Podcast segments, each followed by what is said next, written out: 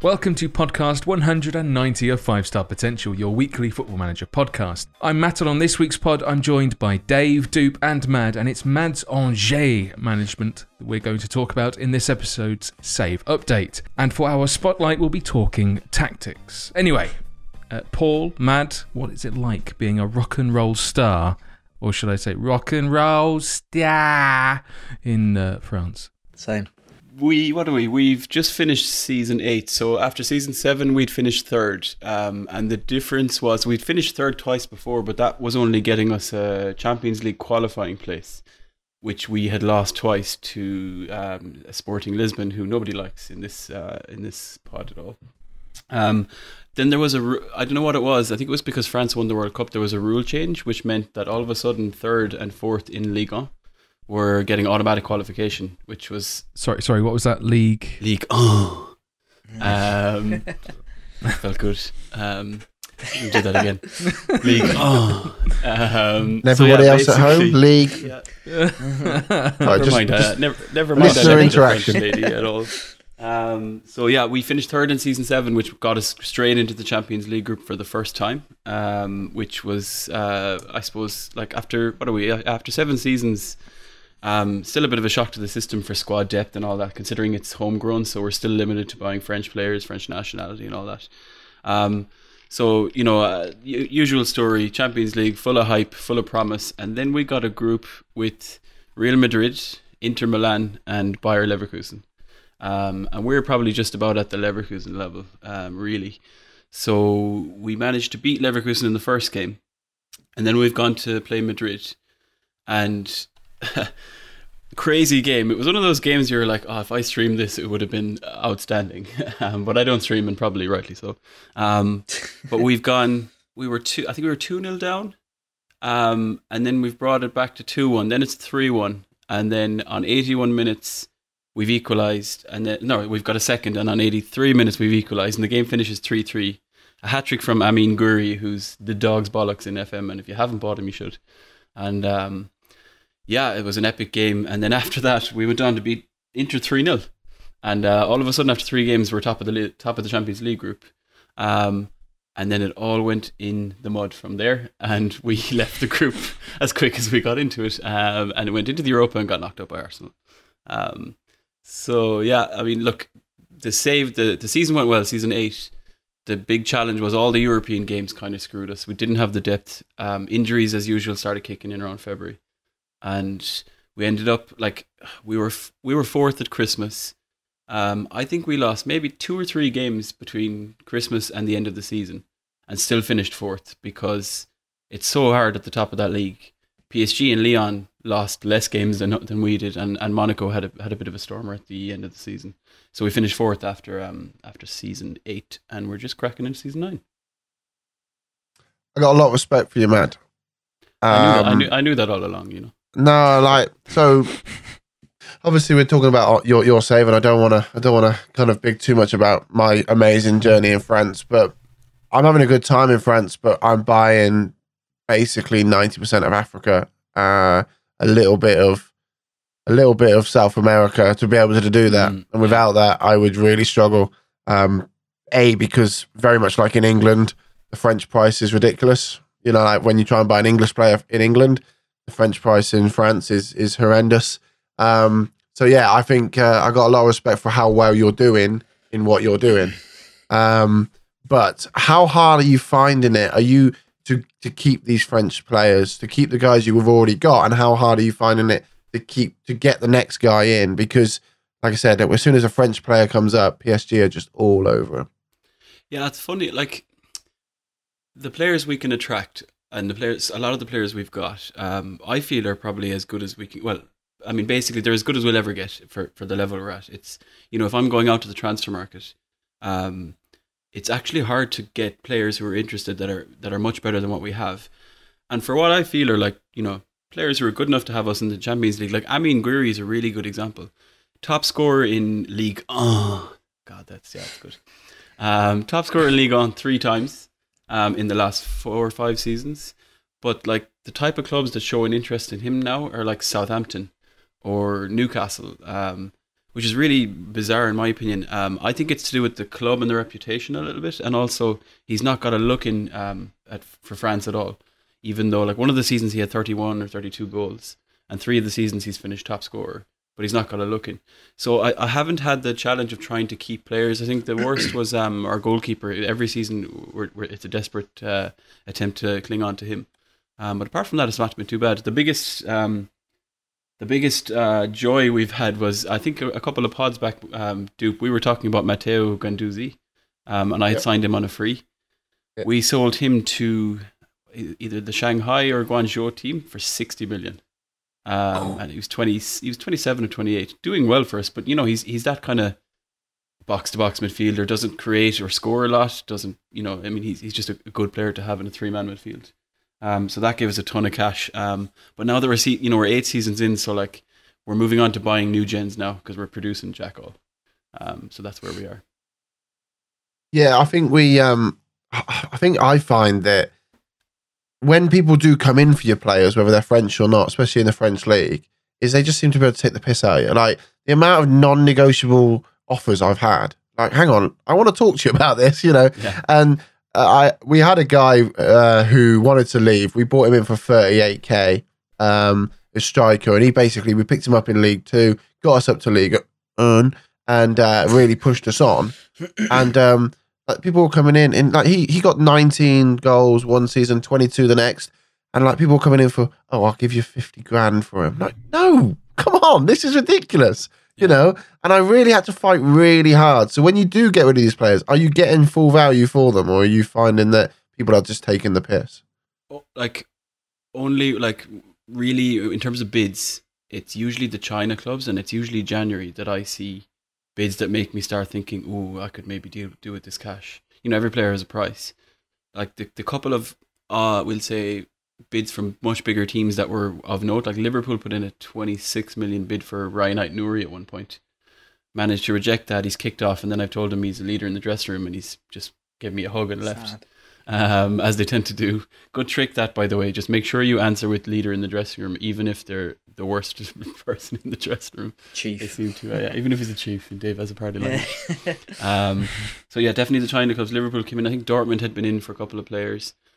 United came in for the goalkeeper, but I reckon they only wanted him as a backup, but nothing serious enough that I was too worried. But it's the bids from China that are the ones that really turn my eye, and like the Guendouzi bid was ridiculous. We signed Kondogbia on a free, sold him off for about 15 million. They're the kind of deals that we've really done well on, to go from, you know, sign for nothing and sell for profit. And then we invest that in obviously French players and usually new gens as well. I think that's the way I'm going to probably have to go on the sporting save, because I think it's probably similar to you, Mad, where at the moment you're probably not going to be touching the finances that the likes of PSG have got. And obviously you're probably the same with Red Star. It's probably taking you a number of seasons before you're able to build those finances up. But even on the sporting save, I'll finish first season and the finances aren't great. I'm almost going to have to generate my own funds. But I think there are going to be a lot of bids from these other nations for my players. The values of the players have shot up slightly, but they're still way lower than what you would normally spend. You know, sometimes in the Premier League, you can have a bang average player, but because of the nation he's in and maybe because of his age or nationality, the value is a lot more. Whereas at the moment, I always found it in Germany, in Portugal, especially, probably a little bit in France, where almost the value of these players don't actually represent how good they are. So I think we're gonna have that. How do you find it? Are you, like you say, you've got that leader trick, Mad? Do you find it hard to bat away these bids sometimes, or are you getting quite a lot of reasonable bids? Or like Dupe said, are you getting a lot of bids that are just like flat out piss takes? Yeah, I get a lot of silly, like I get a lot of deviation. So like I might, you know, like Ryan Ait Nouri, for example, Liverpool came in with that bid for 26 million, and I was thinking about it, and then I was like, if they back me into a corner, I'm in trouble here. Then I managed to reject it, managed to keep him happy. Pretty much in January, then the next bid, like another team came in and bid 6 million for him. So there seems to be this roller coaster of like, did you not see what we turned down there 6 months ago? Lads? The worst ones are when these big clubs come in with the loan deals, the loan bids. Yeah, like you got Barcelona. Well, I had it early days, to be fair. It was probably on a beta version of the game. I was getting Barcelona loan offer for my best players. No option to buy, no mandatory fee. It's like, what's this about? But I bet you still get that a lot now. I genuinely think that I'm seeing this kind of thing about my club reputation. I really think that has something to do with it here, both in terms of the interest that, you know, the level of interest from other clubs and what level they're at in my players. Like, I feel like a lot of our players are probably better than our club reputation because we've probably overachieved in a couple of seasons. Yeah. Got in some windfalls of cash like the Guendouzi deal, and we're able to kind of buy high. But I feel like the type of interest we get, it doesn't come too frequently, and then the big money's coming from the China clubs, and I think it's getting to me as well for the international scene. I'm going into season 9 having finished in the top 4. I would think, you know, out of 8 seasons I finished in the top 4 at least 5 times, if not 6, and I haven't had a single player capped for France yet, and it's driving me insane because it's one of my objectives. That's mad, that is. And I think it's purely down to reputation because of the club, because you look at the lists and you know, I mean, there's like a lot of the well-known players now are pushing on, right, in terms of age, and they just don't seem to want to look at Angers. Having said that, we've just finished 2028, and for the is it the World Cup or the Euros? My maths are terrible, but one of the tournaments is just finished, and the France job is now available, and I'm having a decision to make to see if I'll make a play for it. Take it. In all seriousness, take it. Do you know why I would take it? In the way that you're playing, and you're playing the homegrown, and this might be a little bit, I don't want to say cheaty, but cheaty. If you capped your players, their value will go up, so when you sell them, you'd get more money for them because they've been capped. That's you get better true, relationships with players as well, though, innit? Even players that are in that existing France squad to try and sign them, surely. Exactly that, yeah, also, you know. Yeah, that'd be interesting. I've sad that with international players, though. Mad. I mean, not meaning to sort of jump on the sporting thing again. Got a lad that scored over 45 goals in the first season. He's not even been picked for the Portugal squad for the Euros. Like, it's mad, really. So I think there is something, obviously a big part of reputation, but I suppose you see that in international football now. You could have players lower down in the Premier League. If we talk in England, you got players lower down in the Premier League doing well. And historically, you know, they always get overlooked because they're not playing for the big boys, I suppose. You know, it's always something that happens. It takes a move sometimes, maybe, yeah. So I'm going to have to think about whether I hit that apply for the job button, and then, I mean, yeah, assuming they actually offer to me. I mean, look, it would be one way to achieve this objective that's been pissing me off. The last headline I actually had was that our club reputation had gone to number 39 in Europe. So I don't even know where we started, but I would assume, I mean, you know, mid to low level French club. Must be talking 60s, you know, in terms of where they'd be in Europe. Yeah, I'd feel lower than that. I mean, I've been meaning to check. I think I'll probably have a look before we do another post. But yeah, like that might play into it. But I might just bite the bullet, go for the job, and maybe, I mean, it's a homegrown save. I can field the full first 11 for France with the Angers team, and probably not get them into the World Cup. So yeah, I'm gonna go for that. It's very similar. Again, I don't want to take away from the fact we're talking about your save, but like with me doing the Achievement Hunter, I've always said as long as it's available in game and it's not like a purchasable add-on, I don't see a problem. So like we're talking about hitting the 30-year thing. I was going to do as much as I wanted to do at Red Star and then basically sim it yearly and do the transfer window so we got a good team. It's in the game. It's available. If they offered you the French job, that's in the game. That's available. I can only see positive sides to taking that job out. I don't see a negative side, in my opinion. Unless you're a French football fan, you don't want me taking over France. But that's the only negative. But it's a natural progression to the goal of the save, though, isn't it? Like if you're trying to do it homegrown, surely it makes sense for you to also have an influence over how the country is developing as a whole in terms of their footballing talent. It'll just be it'll be a nice kind of a rich narrative where I'm doing a homegrown save. It's all about French players, French nationality. I'm in the game as an Irish manager, so it's going to be the headlines. You're doing it slightly different to what Jack Charlton did. Yeah,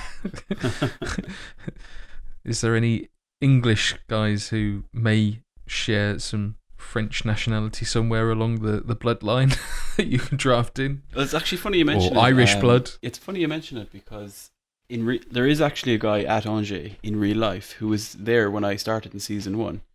And he has the greatest name ever. His name is Mohamed Ali Cho, C-H-O. And he actually, I think he grew up in England and he moved to France to join Angers when he was 15, 16. And he's still with me now. He's borderline first team.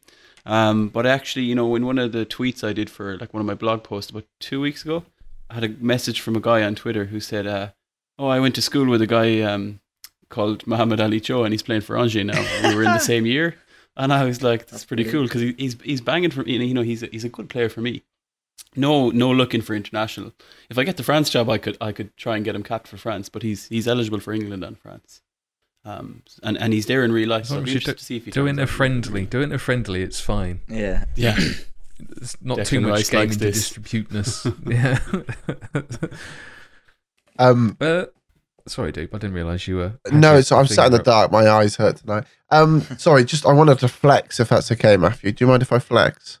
The lights are off, so you can do all the flexing you want. Okay, so in my time at Red Star, I've never lost to PSG, and I've played them at least 4 times. How's your record against PSG, man? Have you managed to take a bit more dominance? Remember, we came from the 3rd division of France, and we haven't lost to them yet. Are you finishing yourself up for glory here, Dupe? Yeah. Yeah, go on, mate. You have talked more about your save than Mad's save in this segment that's supposed to be dedicated to Mad's Angers. So that's a nice oasis, Matt, if you ask me. More anger management here now in a minute. Okay, so I noticed that you happened to tweet, Dupe, that you had beaten PSG at was it the first time of asking? We talk about your save, Matt, but yes, it was the first time we've asked it, and it was at their place, not at home. But go on, you talk about yours. 4 seasons. Four seasons it took me to beat PSG. Now, in our first... There's different mentalities of manager. Yeah, right. We beat them on penalties in the cup in our second season, but for me it doesn't count. It wasn't a win. In the 4th season we beat them. But you mentioned head-to-head. I've just opened it here. So far we have played 17 times. PSG have won 9.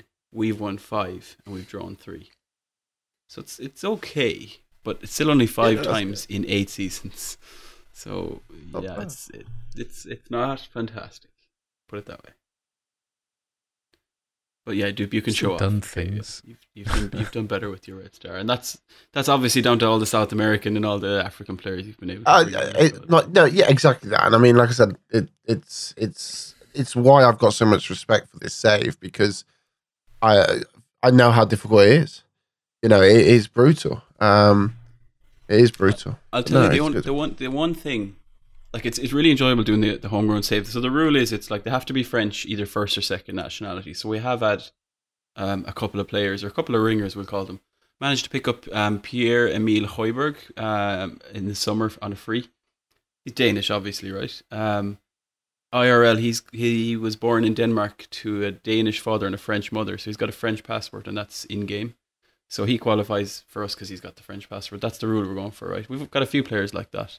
That's the kind of Irish I like. Yeah. That's how we do things. He once found a French passport. He once ate some cheese. How many rules can we bend? Yeah, that's how we do things.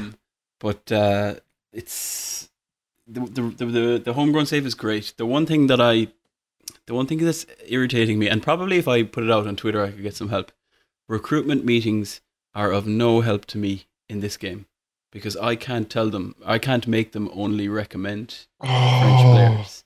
So I have to decline or just say, I already know what we're looking for in every single recruitment meeting. Now, I don't know if there's a way around it. I've tried and I've looked, but I've not discovered it yet. Somebody tell me there's a way. Actually, don't, because it's been 8 seasons. So I'll just keep going. I've not found a way. So for 2 reasons. Number one, when you're short, you're not really sure, you ask your director of football for a recommendation and he chucks 3 Brazilians at you, but you've got no space in your as non-EU. Why can you not tell your director of football that you want an EU or non-EU, some restrictions. Yeah. Again, with the recruitment meetings, I can't tell them that because we have no movement on our non-EU. All of our non-EU players are wonder kids that are going to be great, and I do not want to get rid of. But every time I go to a recruitment meeting, have you checked this Argentinian guy out? No, of course I haven't. I can't sign him. What a stupid idea. Yeah, that's like, there must be a way. Time, yeah. Every time it's a waste of time. There's literally no, like, it might get lucky and some French guy might pop up, but it's a waste of time looking at anything else. So that's a little bit of a downside because it's a new feature in FM21. Yeah. And I've been playing this save since just before the full version came out. So I have no idea how the recruitment meetings work and if they're any good. Have you reported it to the forums? Please let me find only French players in the recruitment meetings. Miles, I am surprised that it's not like something that you can stipulate. Well, because you can stipulate it elsewhere in the other like when if you're setting the scouting assignments anyway. It should allow you to basically replicate that if that's what they're trying to add. You know, the level of immersion that they have elsewhere. Mm. That kind of takes out of things if you basically can't use a feature because it doesn't line up with that. And also equally, like Dupe's example of non-EU, and if you're like in England, for example, and you've got to adhere to Brexit stipulations. Like that equally is a problem when all you get is players that are outside of the EU and or won't necessarily get a work permit, which becomes a pain in the ass because it's just wasted time. Now, there might be a way. So if anyone's listening and they know there's a way, I haven't found it, and if there is a way, I've not obviously looked hard enough. But I couldn't see one. It's it's largely based on the type of position you're looking for, or the age of the player you're looking for, that kind of stuff. And I guess, nobody really does, if you're matching real life, nobody else does this apart from, Bilbao, maybe? And because they'll only look for Basque players or whatever, and I don't think that would work out. So, yeah. I wonder if there's any way you could get it into the club vision. Like Dave's got Wolves have got the Portuguese link. I wonder if, when you, after a while, there's a trend that you've been signing French players only. I wonder if it comes up as an option that you could kind of ask could we add this to the club vision that we only sign French players, and then down the line, those featured would only offer you French players. But I think it's not in my club vision currently. I'm even looking at it now. I've got signed players under the age of 23 because we tend to do a little bit of that, but it wouldn't restrict you. You could, even if you've got that though, you could still sign foreign players. You see, it's a lack of cohesion between all of the three parts of the game, I think. We're suggesting improvements. The game's been out for 6 months. I have a good laugh sometimes. You get the media, if you're your next opponent or whatever, and they ask the questions about the other squads, playing style, recruitment style. So every now and again, I get the random, like Patrick Vieira was managing, I don't know, Nice or Lille or someone, and it was Patrick Vieira criticising Mad FM's continued use of domestic talent. And I was like, dick. And that pops up every now and again, and you get to be like, oh well, it's great for the domestic game and all this, feeling great and proud about yourself, but it does trigger that kind of thing in game, but it hasn't filtered into my club vision or anything like that. Well, we will leave things there, and hopefully your form against PSG will soon rival Dupes. We'll talk about that next week. Yeah. I'm sure we will. You're in a cycle, regardless of whose save we're focusing on. So I don't hope Duke loses his next game against PSG, and I won't be watching the streams eagerly. I play you next, actually. Like literally, my next game on stream is you. I'll be there. It's Man FM 11. Right, onto the spotlight this week, gentlemen, and it does come courtesy of Mrs. Friday Night FM.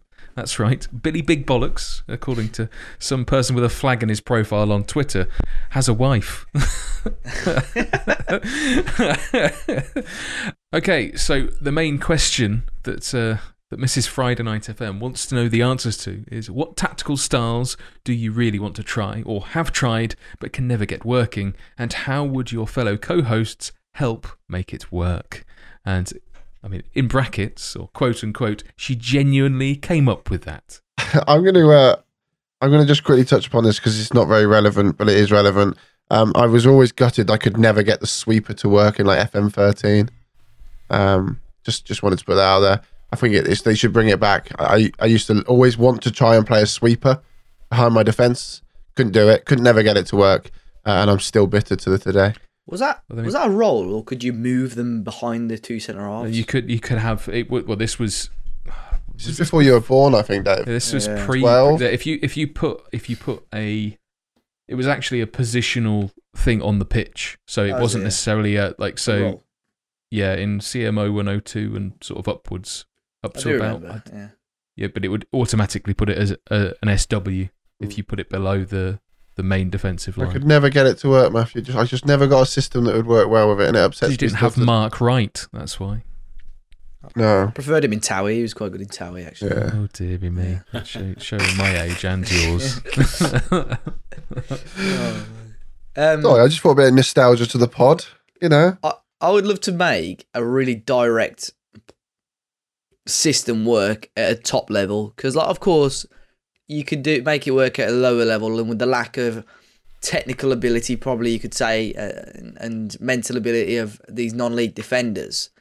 Obviously, managing on the journeyman there a little bit, you can sort of see why people play that style. But I would love almost, you know, no disrespect to the likes of Burnley or whatever like that, being able to get that to work at a top level. To be fair, I'm saying it as if I've tried it. I haven't, but I'm fairly confident you would struggle to get something like that to work consistently at a top level, winning trophies, beating these teams that attempt to play attractive football. The only reason you're saying, with no disrespect to Burnley, is because you don't want Raz to send some shit to your front door. Yeah, probably. Yeah, he doesn't listen. He tweets me. He tweets me on Tuesday. Sure, dress son. I think, I know the sweeper you're mentioning, but it just makes me think. I've tried. I could never get a libero going and putting a formation. I think was it last? It must have been FM20 or FM19. And I'd read a couple of bits about it, and maybe I think Curti spoke a lot about the libero at one point. And I was like, never done it before, want to do it. Tried it for 6 months, nothing. And I was moving. It's a lot better this year, Matt. Is it okay? Yeah. I'd give it a try this year. I just couldn't get. Maybe it was the right player, and then the formation around it, three at the back, and all that. So yeah, never really.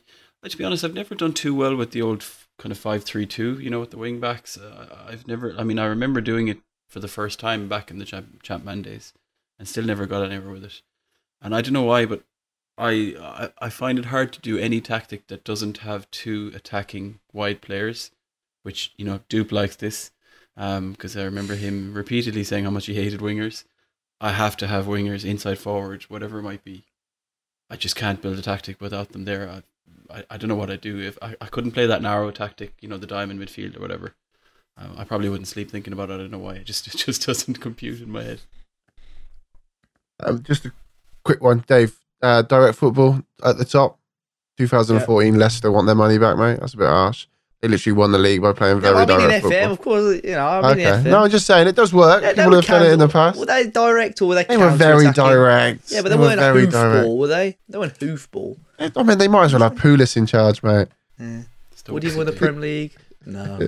I think you've been more harsh with that, Dupe, calling it hoofball at Leicester. Yeah. No, they were. I mean, Jamie Vardy, he literally had the whole half to his self most of the game. And they just ping it over the top, and Jamie Vardy would run on. And he scored, I think he scored 20-odd goals, and every single one was pretty much identical. How many assists did Mahrez, no? Schmeichel. Mahrez get, yeah. Kasper Schmeichel. Mahrez. He was very direct. Anyway, I was just trying to big up. Direct counter. I'd say that's like a direct counter. I do that quite a bit now in FM. When I know I'm the inferior team, I will push the kind of 4, it's kind of like, I suppose, what, 4-3-3 or the... Yeah, 4-3-3 with the one striker up front and the two wide players. And I'll put a direct counter when I'll do against PSG, for example. It doesn't really work, but five times out of 17 apparently it works. But whenever I'm the inferior team, I'll aim for that. But like I don't in this save currently, I don't stray too far away from. I've got, you know, if I feel I'm the stronger team, I've got my asymmetric tactic that I've brought back.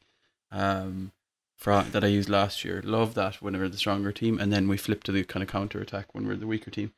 But I find it hard to stray further than that. If I start experimenting at all, bad run of form, lose 3 games, 4 games, and that's so costly in Ligue 1 because of how ferocious Lyon and PSG are. You can't give them, I can't take any time to experiment because they'll just steamroll ahead and they won't drop points again. It's a pain in the arse. I'd really like to get a free at the back system with 2 Mazzalas and 2 wide midfielders working like I couldn't do at the Streamer Showdown. I think that's something that I'd like to be able to do. Lots of Mazzalas basically. Yeah, I couldn't get it to work. I just like a system that would work in PvP. That would be tremendous. If I could just get that to work, that would be. If anyone would like to help me, I mean, I said that Joe helped me last time, and that didn't really go to plan, did it? The thing is, like, I know, Mad, you mentioned the 5 at the back systems. I think depending on the versions of the game, they've always come and gone, haven't they? In terms of how effective those systems are, like. I think it was a couple of years ago, 2 or 3 years ago, where a 5 at the back you would just not see because it just didn't work. Whereas the last couple of years, especially, I think I had a decent one last year, and this year I've had a joy with it a number of times. And libero role, especially in the middle of that, I think is I've had some joy with as well. But I was just thinking in terms of the tactical styles, what people tend to use and what's you know. What's good and what isn't really, because like I say, I think everyone knows or has used Gegenpress is always the go-to. I think that always works well. Fluid counter-attack, I suppose, control possession, tiki-taka, but I mean, I'm trying to think of any of the others. Like, that's why I mentioned the sort of direct play, because you just don't see many people, especially at a top level, use that effectively. See, you throwing out all of the tactical styles. What there are two particular things, and one is more of a formation, and then one is more of a, I guess, a philosophy. Yeah. But one of the formations that I've always wanted to get to work and never really been able to, but that may be down to the players available, is the Brazilian box. Massive fan of the Brazilian box, sort of the circa 1970 Brazilian team, which had so many flair attacking midfielders to sort of to fill those spots, and it was the only way you could get that, plus the flying wing backs as have become synonymous with Brazil since. But I never really been able to get that to work. I wonder maybe actually in FM21 it would actually probably be okay now, because I think there are a multitude of roles to be able to get you to get that movement. But the last time I properly tried it would have probably been FM11, maybe FM12, so still pre role selections, so you're still using sliders at that point, trying to get movement to work correctly. So maybe I'm due for another time. But the other thing I would like to try and do, and always never seem to get it to work, is a replication of Arrigo Sacchi's AC Milan tactic, which is sort of a 4-4-2/4-4-1-1, depending on who you're speaking to. It was the precursor to all of what is now gegenpressing and everything like that. One of the forefathers of heavy pressing and playing up high up the pitch. And I think maybe because of the formation, I'm not sure if it lends itself particularly well to all match engines. But that is one I've always wanted to get working, purely so it could be a proper replication, and never really managed it. Yeah, and I know obviously previously we've done obviously the recreation sort of on previous pods, not for a while now, but like sort of getting an old team in style and sort of saying how we would play them in FM. I think someone actually mentioned it to me on one of my recent streams that we should try and look at doing one of those again. I know it's been obviously on our list to do, but if we do that again in the future, we should definitely put it together on FM to see how it actually plays out. But I think the Brazilian box would be interesting, Matt, because obviously the game has come on so much since when you sort of mentioned it. And I think, in theory, you could probably get more or less anything to work, as long as, you know, there's two sides of FM, isn't there? There's actual common sense of knowing things that are going to work, sort of almost not contradicting yourself on instructions and player roles. But of course, there are always the sort of metas in the match engine and how the game plays. So sometimes with every system, it's just trying to find that balance between the two. Um, I think there's so many tactics out there now, and the fact you can holiday and sim through games so quickly, I think it's definitely worth trying to look at that. I've always toyed with that, especially in terms of content, just barely even just sort of looking and experiment with these tactics to see which looks best in the match engine, which works out well. Like, you know, you pick a system like a Brazilian box to see if it actually works in the match engine. But I think there's so many ways now with how advanced the game is. I think you can get more or less anything to work. And I think a bit of a content, you know, drop there. Foxy started a save with Wolves, but he's called it the Tinkerman, where basically every game of the season he's changing his system to something completely random. And he's got a system at the one episode I watched where everyone was on the right hand side of the pitch, and he actually didn't lose the game because his instructions and his roles were actually made sense for what he was trying to achieve. So I think as long as you're clever on the game, you could get anything to work, really. I think you mentioned Foxy. There's actually another guy as well, just to plug another guy's content. I think it's RDF Tactics. He does a lot of experiments. He does a lot for FM Scout, doesn't he? With a lot of the different old tactics from different teams. But I don't think it's as simple, and I've learned this the hard way, probably with Angers as well. It's probably not as simple as you just come into a team and deploy a tactic. I think it's hugely the players and the personnel. It sounds like it's an easy thing to say. Of course. You know, I wouldn't be able to walk into the Angers team season one for a team that's expected to probably low mid-table, just avoid relegation, and kind of start banging out some kind of a vertical tiki-taka or you know, like what Matt said, you know, the Brazilian box or the Arigosaki's tactics.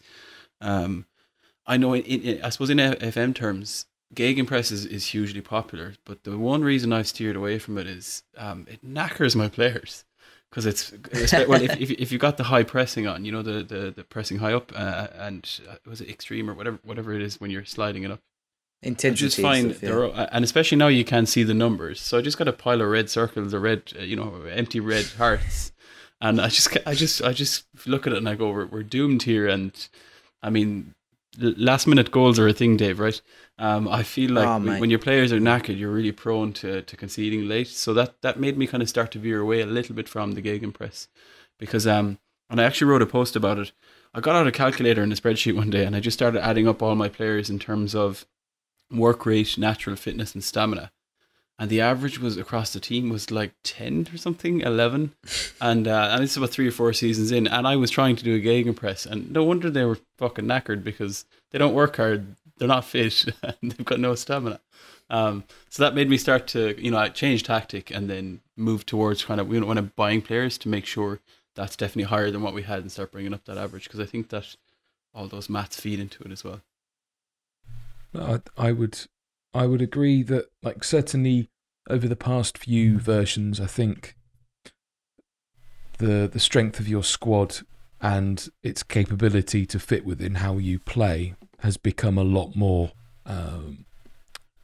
evident than it has been previously. I think maybe 10 years ago, you could probably pick up any tactic and it would work with most teams. And I think now there are maybe some attributes are maybe a bit more important than others for particular tactics. I mean, whilst you've all been chatting away, I thought about, I can't remember, it might have been FM09, it may have been, but it was certainly around that time. You could actually get the closest thing you could possibly get to recreating total football, because you could have every position set to swap with every other position. And so you just get this merry-go-round of players. It's a very rudimentary way, and a very, I guess, standardised way of doing it, because in real life it's a lot more fluid and anyone can play anywhere. That's the whole philosophy behind it. But it's a closer assimilation to it as you could get with FM. And so sometimes you'd get a centre half up front. Other times you'd get a centre forward at right back or wherever the position is, but it would be a bit more, a little less fluid and more structured because of just depending on who's switched with who. Sometimes it would look amazing when the football you'd create. Other times it would be a mess. You can't do it now because there are limitations with who can swap with what player, and so you'll only ever get 2 players switching position. Even if you wanted someone else to switch with another position, it'll overwrite that. So there are limitations, I'm assuming, because there was an issue with the match engine and it became a bit of an exploit that you could use, and so the defending team wouldn't be able to mark players and things like that. But it's the point about the whole players not fitting within it. I guess the tactics now are sort of more hand in hand with players and the tactical styles. Like with Bournemouth, I've sort of gradually moved towards a more heavily pressing game than I had started with, because I just didn't have the players to do it. And as Mad said, I was getting players knackered and I was resting them for 3 days, not getting any training, just basically focusing on match days. And now I've got to the point where I can have a bit of both, because players are fitter and more willing to actually do the work and are just capable of playing that style. Yeah, sort of going back, obviously, what I said earlier on regarding the tactics, making anything work. Obviously, a big part of that now is like what you guys have said, getting that tactical familiarity and actually sort of long-term, actually getting the players that are going to suit and fit the system. But I agree with what you say, Matt. Like, obviously, a number of years ago, there were tactics that you could get plug and play, and almost you were off and away. There was some that would work with any team, and that's one of the best things about the game now. There's so many different roles, there's so many different instructions, so many different ways to play the game, which we've seen. It would be very interesting what people would be playing if content creation was as big as it is now, maybe 10, 12 years ago. Imagine I could see on Twitch, I bet you would be free tactics that everyone played, like everybody would be playing the same way and same style. But now I think because the game is so in depth, you could watch 10, 12 different streamers or YouTubers or bloggers, and they would all be playing a different system. So I think that's the beauty of the game now. And of course, there's different tactical styles that possibly that a lot of people haven't tried out, but the actual way and formations people are playing the game because of different roles as well. It's really good at the moment. I reckon because we've had it in the past, not that long ago, with tactics that were OP, right? Particularly like the three strikers. I'd imagine they're very conscientious of that during the testing, you know, to really identify OP tactics. I haven't heard as much about it. I mean, PvP is probably separate when we hear bits and pieces there. But in normal saves, I know people say Gegenpress is OP, but I've not heard of a tactic that's specifically OP. Apart from anything Dupe is doing, of course, because of how well he's playing against PSG and, Fuck off, man. Yeah. But, here's Dupe. Remember that time you said you had so much respect for me, Dupe? That was good times. Question, though, for you guys. When it comes to tactics, do coaches with high tactical coaching or tactical knowledge make a bit of difference, do you reckon, when it comes into how quickly your players can adapt to tactics, how quickly you can deploy a new tactic? I've never done anything to really observe if it works or not. I'll try and go for high numbers and get a balance, but do you reckon it makes a difference? Probably not. I mean, maybe there's a bit of placebo, potentially, but we spoke about assistant managers a couple of weeks ago, but if I'm hiring an assistant manager with like high tactical knowledge, I'm hiring him for his ability to make good suggestions about changes at halftime or opposition instructions, not to see whether he can influence tactical things occurring more quickly. I know that there must be a reason why each member of staff has a preferred formation or preferred three formations and a preferred style of play. There must be a reason behind that. Whether that has an effect on how quickly your team adapts to changing, like using that particular shape, or whether you get a boost if all of your staff share the same mentality generally. I don't know if anyone's ever tested it to see if it does give you an advantage or whether someone can actually give a bona fide answer as to whether it does or not, because I think more people would probably pay more attention to it if there was knowledge out there that suggests that you actually do get an advantage by having a coaching staff that is aligned with your tactical ideals. I mean, it's probably like if Pep Guardiola hired Tony Pulis as his assistant manager, they'd probably just never... there wouldn't be much synchronization of tactical ideas, right? It'd be, play a decent tactic or kick it long. I don't think they'd really gel very well, maybe. Well, I guess, like like when it comes to like your team reports and things like that, if they've got a preferred tactic, maybe it comes into that.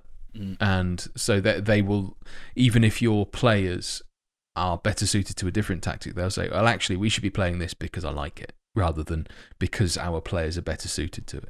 And I've seen things like that in my Bournemouth save, where the advice you get is so just all over the shop that you can't really make any conclusions from any members of staff, because a member of staff in the team report will suggest you should play 4-4-2 because our players best fit that. And then if you go to the tactics creator, even if you're going to start like from your own one, but you go through and select all of the different options that you have, and it will have like the little thumbs up against a select few tactical styles that this will best suit our team, but that doesn't match with what you suggested, because none of the formations I can pick actually match that your best suggested lineup. So a pinch of salt, I think, with all of that sort of kind of thing. But yeah, I would if anyone does know out there in the internet verse, then please get in touch, because I think it'll be interesting. Or if you know of an article that actually has covered this in depth and actually has some evidence based rather than just opinions, because that's all this is at the moment. But if you have like actual hard evidence suggesting that having an aligned backroom staff does actually make a difference somewhere in the game, it would be awesome to know. Yeah, and if anyone's got any crazy tactical styles that they've tried successfully as well, send us on Twitter, preferably a screenshot, not a mobile phone picture, but that'd be good. It'd be good to see, because they won't get featured. Yeah, take a picture of it with your fridge and then show us. Yeah, using your microwave to take a picture. But now it'd be good to see some crazy formations or tactical styles. Yeah, if you're going to use a mobile, we'll get Dave's number out there on Twitter for everyone. Yeah, just WhatsApp him. Yeah. I'm a big fan of looking at people's tactics through the reflection of their eyeballs. So the dust in that on their monitor. Yeah, what the ninja scent is. Anyway, we have no quiz from Curtis again this week because he's a big time streamer again, so he can't be asked basically. Jeez. But Paddy has got something for us instead. So Paul, take it away, sunshine. It's time for the quiz. So that's -1 point for Joe. He's not here, but because he's written that, I hope people aren't. I hope people don't think we're offending Mad. By the way, with these. Hang on. Have we checked, Mad? Are we offending you? Yeah. So we talked about Mad this at the end. Yeah. To be fair, mate, we do put a helpline number at the end, so don't panic. Yeah. Well, we talked about this when I asked you, do you actually have many listeners in Ireland? And the stats seem to show that me and my missus were the only ones listening to it. So we can't really offend anyone if they're not listening. So yes, I have a quiz, and seeing as my track history of quizzes is, impeccable, we're going to go again. So the theme of this week's quiz is basically international football and international records. Seeing as we've just come off the back of a wonderful international break, which we all love and enjoy. So what we're going to do is we're going to go around the room, and basically each of you are going to get 5 countries, one by one, and I'll be looking for 2 things from you. So you can earn 2 points for each go. So what I'll be asking you for is I'll give you a country, and you have to give me the top scorer for that country and the most capped player for that country. Oh, interesting. Like yes. This. So I'm going to be awful, but I like this. Please be England. Please be England. Brace yourself for Barbados and Gibraltar. No, I don't even know England. I don't think. Yeah. Yeah. Malta. What? Fitzhall. I'm not Malta on this list. So basically, it'll be a point for each one if you get them. If you don't get one, it can go on offer, and you can buzz in, so the other 2 guys can buzz in first to get the point on offer. So. I'm going to go as I can see you on the screen from left to right. So Dave Azzapardi is first. Dupe second, Matt I'm going to be rubbish at this, man. I'm going to be rubbish. Yeah. Dave's going to get Portugal to start. Yeah. Seeing as you said it, Dave, you said you don't even know England, because number 1 on the list is, of course, England. So can you give me the top scorer and the most capped player for England? I'm fairly certain the top scorer is Rooney. 1 point. Oh, I'm going to be embarrassed. I don't know... Main Defoe. Who's the most capped player? We give him 10 seconds each time. Oh, blooming heck. Oh, it's a keeper, innit? Shilton. Anyone want to confirm if he's correct? I believe he is correct. He is correct. Peter Shilton, 125 caps for England. Correct. Duke was trying to help you out there. He had his hands up, you know. I was trying to help him out. The thing is, Mad, we haven't got Joe to help him out. So someone's got to help him out. Oh, my God. I hate this narrative. There. I really don't like this narrative that's going on. So, by the way, the idea is as well, they start easy, Dave, so good luck. Right. We'll move on to Dupe. Dupe, you have the Republic of Ireland. So looking for the top scorer. They play international football. Play it well. Top scorer. Oh, this is where I'm going to get the wrong island. I think I would have got this better than the England one. I'm going to upset some people here. Okay, so I'm going to go FM Wonder Kid Robbie Keane as top goal scorer. That is. I got the right. That's not the right island, yeah. Yes, that's correct. Well done. It's a start. I'm going to go because of it's the only goalkeeper that I could upset. I'm going to go with Shea Given because he's a goalkeeper and he might have played a few games. He did play a few games. I would have gone with Shea Given. Incorrect, and it goes on offer. So buzz in if you like. Can I rebuzz? No. Hang on. You can't stop. No, don't. Anything Dupe suggests is a rule change, Matt. Ignore the fuck out. Dave, I'm going to buzz in with another Robbie Keane, double Robbie Keane swoop. That's my second guess. Correct answer. Robbie Keane. That would have been my second guess. How close were they? Yeah, it was 100. I think it was 100. I have it here, 146. To be fair, Dupe, if I was in the hot seat, I would have gone Shea Given there. It only recently broke it, didn't it? I say recently, but 146 and Shea Given was 134. Oh, that's a good innings, though, isn't it? That? Good effort. What cricket? Dave got the bonus point there. Over to Matthew. I wonder where we're going to go next. Matthew, you have Spain. Oh, I thought you were going to go somewhere else. Shit. So we're looking for the top scorer and the most capped player for Spain.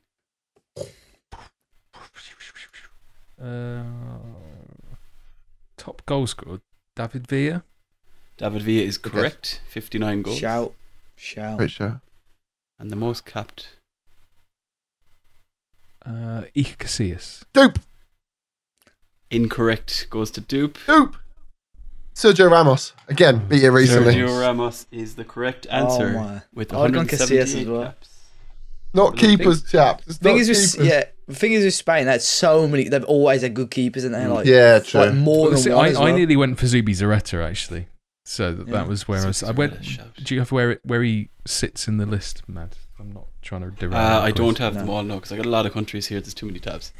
I've been working all day. I can't handle. We've already looked at how many tabs you've got, and it's terrifying. Hang on, insert Pornhub tab open. Hang on. Oh, I haven't got that. On my soundboard.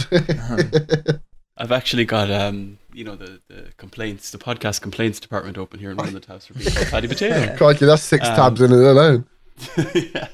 Right, so let's go back to Dave as a party. Zubizarreta had 126 caps for Spain. Fuck, he was a hero. Great director of football as well in the FM as well, I believe, no? Barcelona disagree with that. Anyway, carry on, sorry. So we're going to go back to Dave. Dave, we're going to go to France for Dave. Oh, no. So top scorer and most capped for France.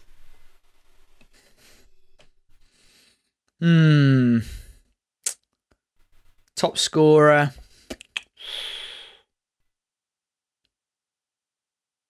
I'm fairly certain this is going to be wrong. I'm going to go Henry. Oh, you're right. Henry is the correct answer with 51 goals. Oh, it is? Wow. Yes. And you have the most capped. Okay. Most capped. I'm trying to think who's been around ages. Not you. No. You are on the clock. I've got because Chops had changed that team like a lot, didn't he? I don't think I'm probably gonna keep myself. I don't think it's a recent player. And some of the players you probably think like your Benzema's they'd never get picked anyway, dear. So, I don't have a clue. I'm gonna go with someone like Laurent Blanc or something like that. Incorrect. Goes on offer. Nerd. Please don't say I'm going to kick myself. I'm going to go for Lilian Thuram. Yeah, that's my guess. That was fucking shout, because it's that would have been who I would have gone for. Yeah. Wow. Great shout. What a big shout. I would have never got that. Good shout. Then we shall go to Dupe. Brazil. Oh, you bastard. So that's top scorer for Brazil and the most capped for Brazil. Wow. I don't want to say it, but I'm assuming it is.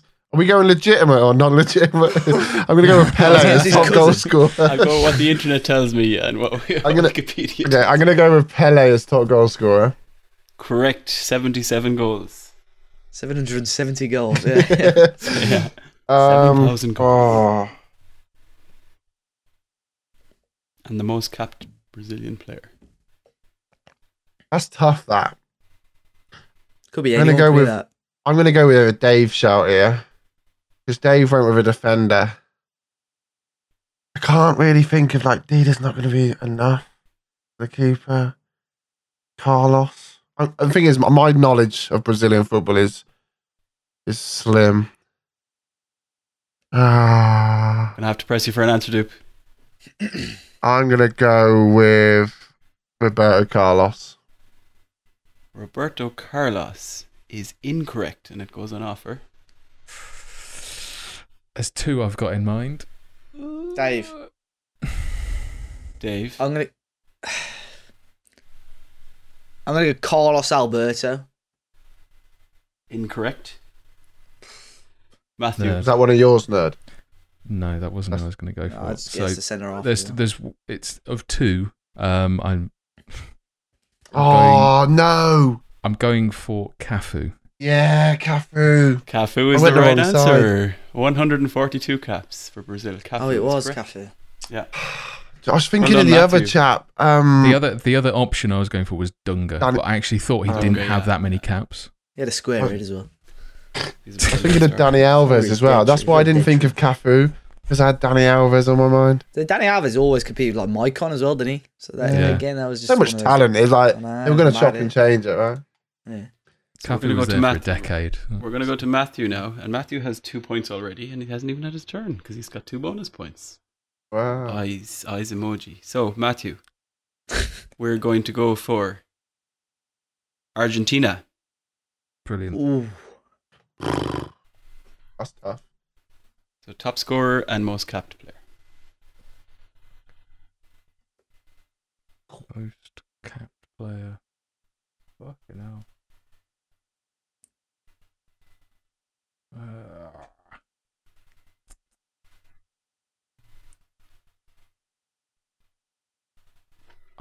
Most capped, I'm going to go for Mascherano. Good shout.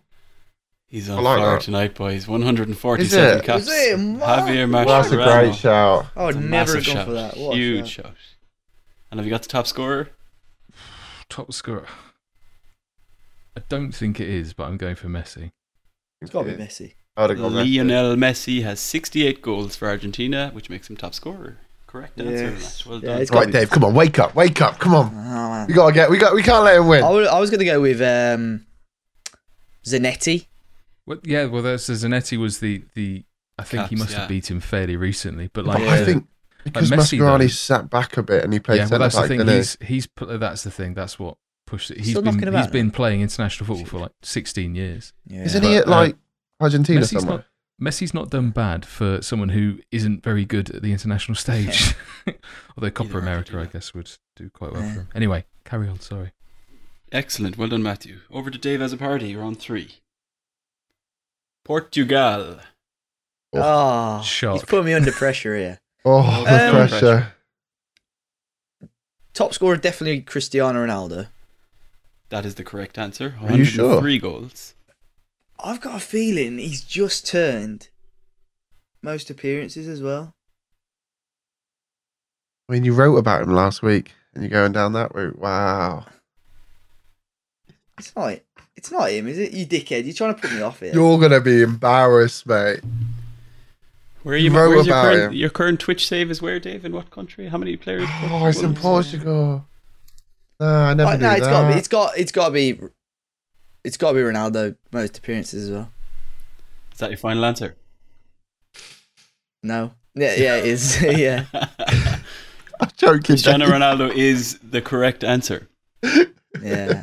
When you said that, I thought, wait, Dupe's such a bigger in these games. Yeah. He really is. he delays and delays and delays to give himself much time, and then he tries to put other people off. Yeah. Jesus Christ, disgraceful behaviour. Great job, Dave. You've got 2 points in that round. Well done. Dupe. I'll be as quick as I can for the next one. That's what she said. Dupe, we're going to give you Germany. Closer. Is the what now? Closer what? Who? Top goal scorer. Correct. Miroslav Klose. Matthäus. Is 71. Can you repeat that? Up the next. No for Matthäus. Lothar Matthäus is a shout. 150 caps, top. Oh, is that quick enough, Matthew? Hey, Germany. Hey, very quick. You steadied my mind there. It's interesting that the next dub, the next is strangely enough Lothar Matthäus. So there's a bit. You know the best bit about it is I haven't wrote a fucking bit of that yet. You've only got about 9 hours to write it, Dupe. I'll be fine. Easy peasy. Right, and then closing off round three, Matthew. We're going to go to the Netherlands. Good one. So top scorer and most capped, please. Most capped. Wow. That's annoying. Top goal scorer, I'm going Van Persie. Was your final answer? Was it Robin van Persie? Did I hear that? Yeah. Correct, with 50 goals, Robin van Persie. Great shout. That's a good shot. And the most capped player for the Netherlands. Most capped. Got a lot of players that have just been around for fucking donkeys. I'm going to go Van der Sar. Van der Sar is incorrect. Yeah, I was convinced. Dupe. Manchester United legend, Wesley Sneijder. Wesley Sneijder is the correct answer. With always tipped to play for United on every transfer window. Guess that as well.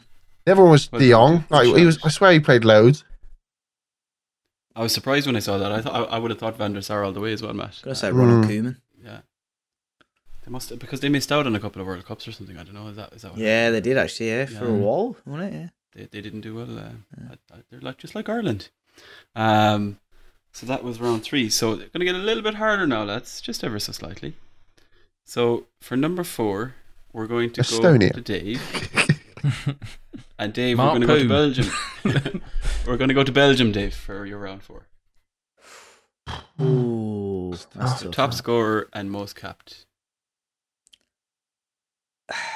Most capped, I'm going to take a punt at Vincent Kompany. Incorrect. That can go on offer. We have to wait to the end. Let's let him do the top scorer and then. Do you know what? Let's put it on offer now in case he gets the top scorer wrong. So let's put most capped Belgian player on offer. Dupe. It's gonna be one of them. Jan Vertonghen. He's on fire, lads. Oh. Surely you haven't got my website open there, Dupe. Have you? You haven't got access to my Google Sheets. Yeah, I've got all your tabs open. Team viewer. Company was injured for quite a lot of it, there wasn't. Yeah, it? True. Yeah. I was going to go with caps. One or t'other, but I can't say Toby's second name. So. Great shout. Back to you, Dave, for the top goal scorer for Belgium. This is real. This could be anyone, really. Take a punt at Lukaku. Lukaku is correct. I think not that long ago he did it. It was 57 goals. I'll say that. In the nicest possible way. But in the nicest possible way, they're like... a newer national team, like they've only really sort of. And does that sound hot? But in my eyes, like, I don't see when we talk about Belgium, I don't know any really historic players that were. Yeah, I mean, they wouldn't have that many if they were a little bit more recent in terms of success. Yeah. But I was surprised at Vertonghen. Now I don't know why I was thinking. Philippe Albert is rolling over right now. Yeah, well, he did some dirty things to United, and I don't want to talk about him out. So I think mainly chips. United legend Philippe Albert for different reasons. Dupe, let's go to another country for you, my friend. We're going to go to Denmark. So have you got the top scorer and the most capped for Denmark? Oh, I want to say for memes, Paddy Power's pants wearing Nicholas Bender, but I'm not gonna go there. Just say that isn't my guess. Oh my god, strikers. Danish. I don't think I know a striker. Would be I'm gonna go for most cap first. Okay. Because I think that one is relatively straightforward, and I'm gonna go with Peter Schmeichel. I'm glad you said Peter, because Schmeichel wouldn't have been acceptable. Well, I wasn't going to, and I thought I better. Peter is the correct answer with 125 caps. I'm not even sure I can guess who would be their top goal scorer. I'm going to go for... Oh, no. I genuinely don't even think I can guess top goal scorer. So I'm going to pass. Answer. Pass. Was an offer. Dave? Christian Eriksen? Incorrect. Matthew? One of two. A similar sort of era. John Thomason. Yeah. Newcastle legend. John Dahl Thomason is the joint top scorer with another guy who I can't really pronounce from a different era with 52 goals, so that the answer is correct. Well done, Matt. Well, the best I had was Laudrup, and I didn't think he had scored enough. So. Yeah. It would have been a shot for the caps, but obviously Schmeichel, you couldn't really look past Schmeichel for the caps, could you? No, I'm assuming Eriksen's probably quite high up there, actually. I completely forgot about Eriksen being Danish. It wouldn't be fair. His mother's going to kill me. And Matt, for the last one of round 4, we've one round left. We're going to take you to Scotland. Ooh. So top scorer and most capped. That's tough, that. Top goal scorer, Ali McCoist. Incorrect. Goes on offer now. Dave? David? Oh, it could be two. Kenny Miller. Incorrect. Oh shit! I think I know. I've got two in mind. As the floor is open, I'm going to say, Dalglish. Don't say yes. Kenny Dalglish is the joint top scorer with 30 goals with Dennis Law. Dennis Law was my... I was going to go... Okay. That's why I said Kenny Miller. That was my two I was thinking. Well done, dude. Kenny Dalglish. Oh, shut up. Dave pronounces that differently down here. I'm quite surprised at that. Yeah. So, Matt, goes back to you for the most capped Scotland player, please. Most capped.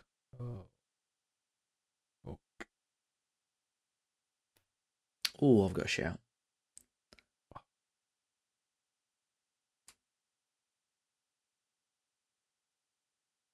Trying to think of stalwarts of Scotland teams, but no.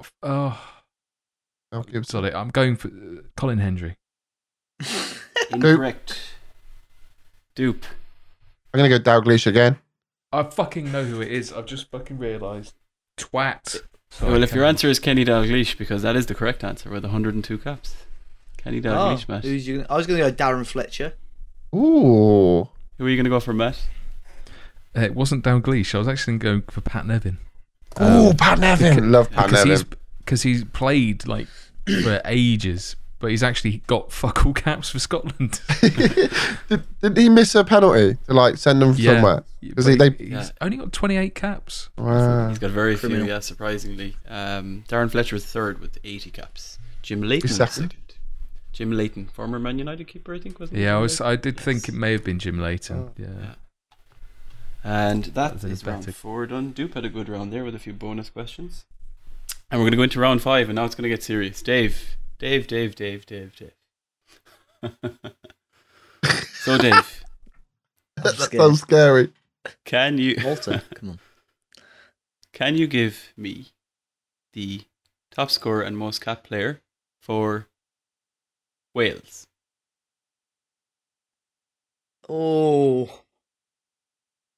Oh, that's... It's such a weird country, though, isn't it? Like, no, I was going to say weird country, Wales, but not that. Like, all the Welsh people writing in now, Mads inbox. In terms of international football, you've got so many players there that, you know, like even Ryan Giggs, he probably didn't play as much for Wales as, you know, he probably should have. I'm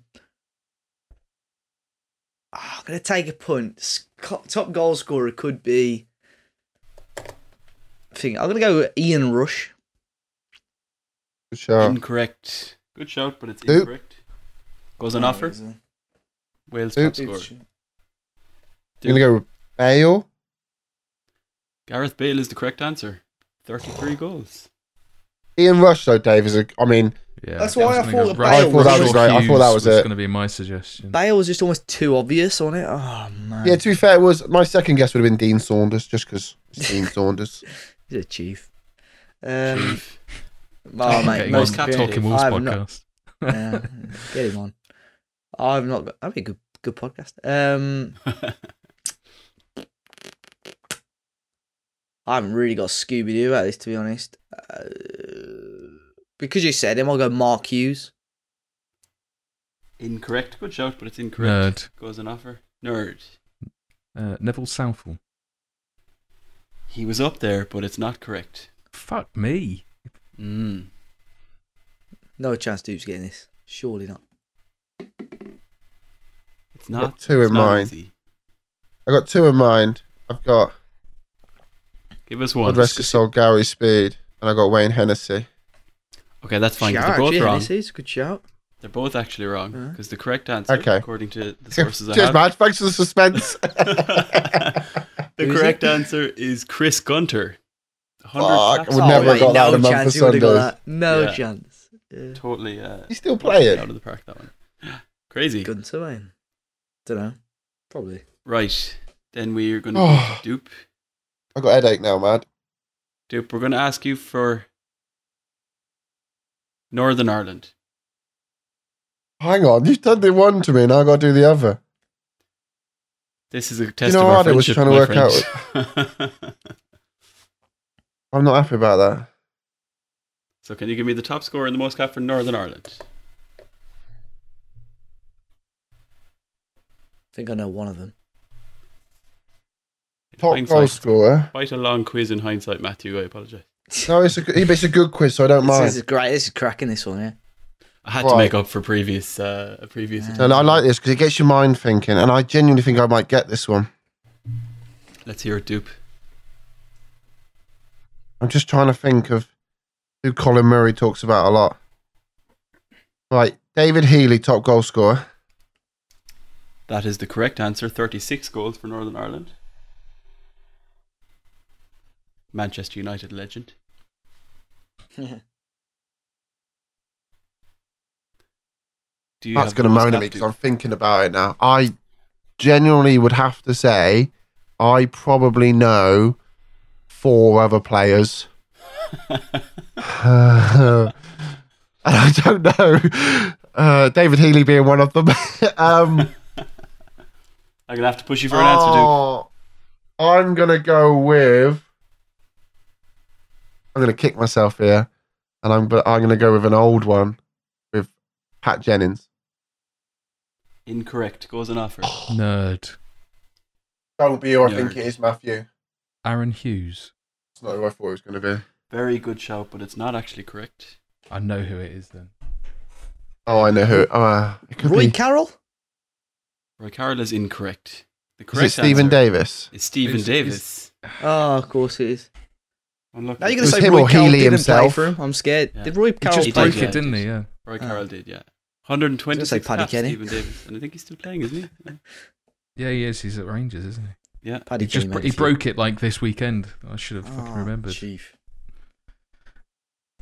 I got such a headache. Right. Yeah. For those of you listening, Dupe's had his head in his hands for most of this quiz, but he's taking it seriously. I'm just trying to think. You love to see it. Who the fuck thinks about Northern Irish football? Like, come on. Probably Northern Irish football fans follow it quite a lot. Johnny Evans. All 4 of them are gutted I got that wrong. Matthew, last question of the round, unless there's a tie break, because I've got a lot of counting to do. Can you give us the top scorer and the most capped players for Italy? It's a big one to leave to the end, you know. Right. It is. Score could be anyone, though, couldn't it? Yeah.